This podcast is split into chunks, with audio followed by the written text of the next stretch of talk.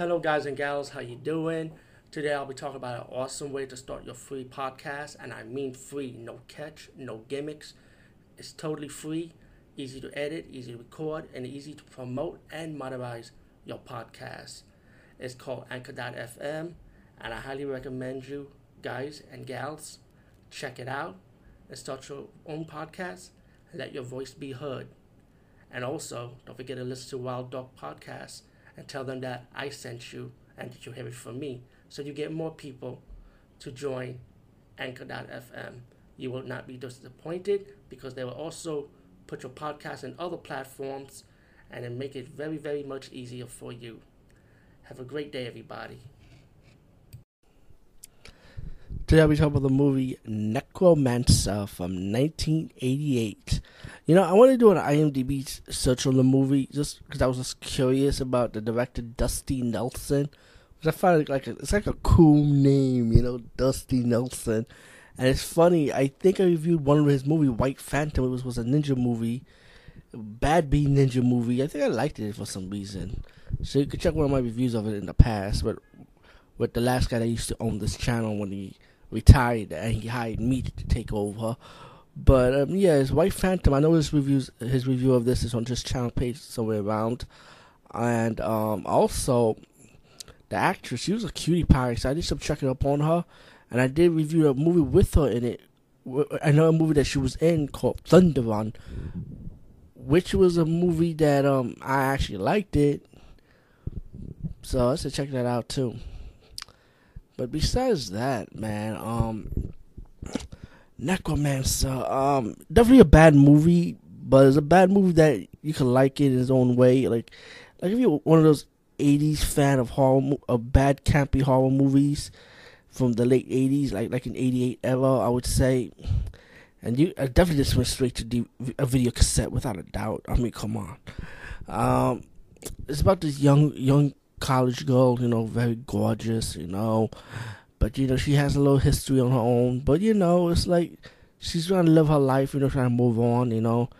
Um, then she was working late in college, and these three guys, three students of the school, decided to sneak into the college late night. I guess to steal a test, I guess. And they saw some college pictures of that lady that she has a history with sleeping with the professor in the past. And you know, when the lady decided to get off get up, get off from work to pick up a man.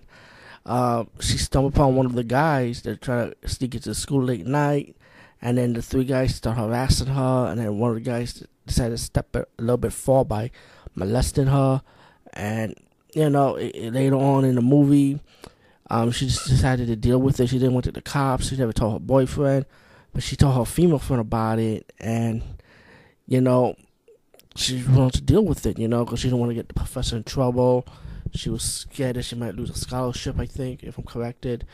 And then her female friend decided to take her to the psychic lady, this witch, like a witch doctor lady, that will help her to get her revenge. And the witch doc, the witch doctor would say the female witch, witch, that's what she is, a female witch. Tell tell the lady to step into the circle, say yes three times. Some mumbo jumbo with special effects like smoke, and things are moving on its own, and the female friend of the lady said, "Let's get out of here," and they ran out. As the movie progressed, um, you found to fast forward, you found out later that the, there's a demon that's killing uh, killing these guys that the woman want, want revenge on, and the demon will not stop killing. As the woman realized in her dreams that something's not right, people are disappearing. She she realized that you know what she she wanted to stop, you know, and then she met this guy that could probably help her out. And the guy is weird, man. You can just tell he's a freak freak on his own too. But let's just say he has to go. You know, uh, the witch the witch dealt with him dealt with him in her own way. I would say. Um, anyway, when when the woman found out that there's a woman that looked like her going around killing the people that that she wanted revenge on and she found out there was a demon that was doing the killing. Um, she got scared. She supposed to stop to it, and then she realized the demon's gonna go after her man. And you know, it's pretty much she has to put a stop to it some way or some form, you know, and she really wanted it to stop. Um, this this movie's not great or nothing. The kill scenes in this movie, you really don't see the kill scenes, you know. Um, the the bad B movie effects of the demon, I kind of enjoyed it for what it was. You know, I mean it was silly though, but um, all in all, um, I I enjoyed it as a time waster. You know, you know it's not the best. Um, that's for you guys if you want to know this nudity in this movie. Yeah, the, the lead actress do get nude. You know, she's she got a cute body though. You know, I gotta be honest with you. But I say, yeah, check this movie out, man. If you're 80s, late 80s, straight to DVD camp movie kind of guy, yeah, I said check it out.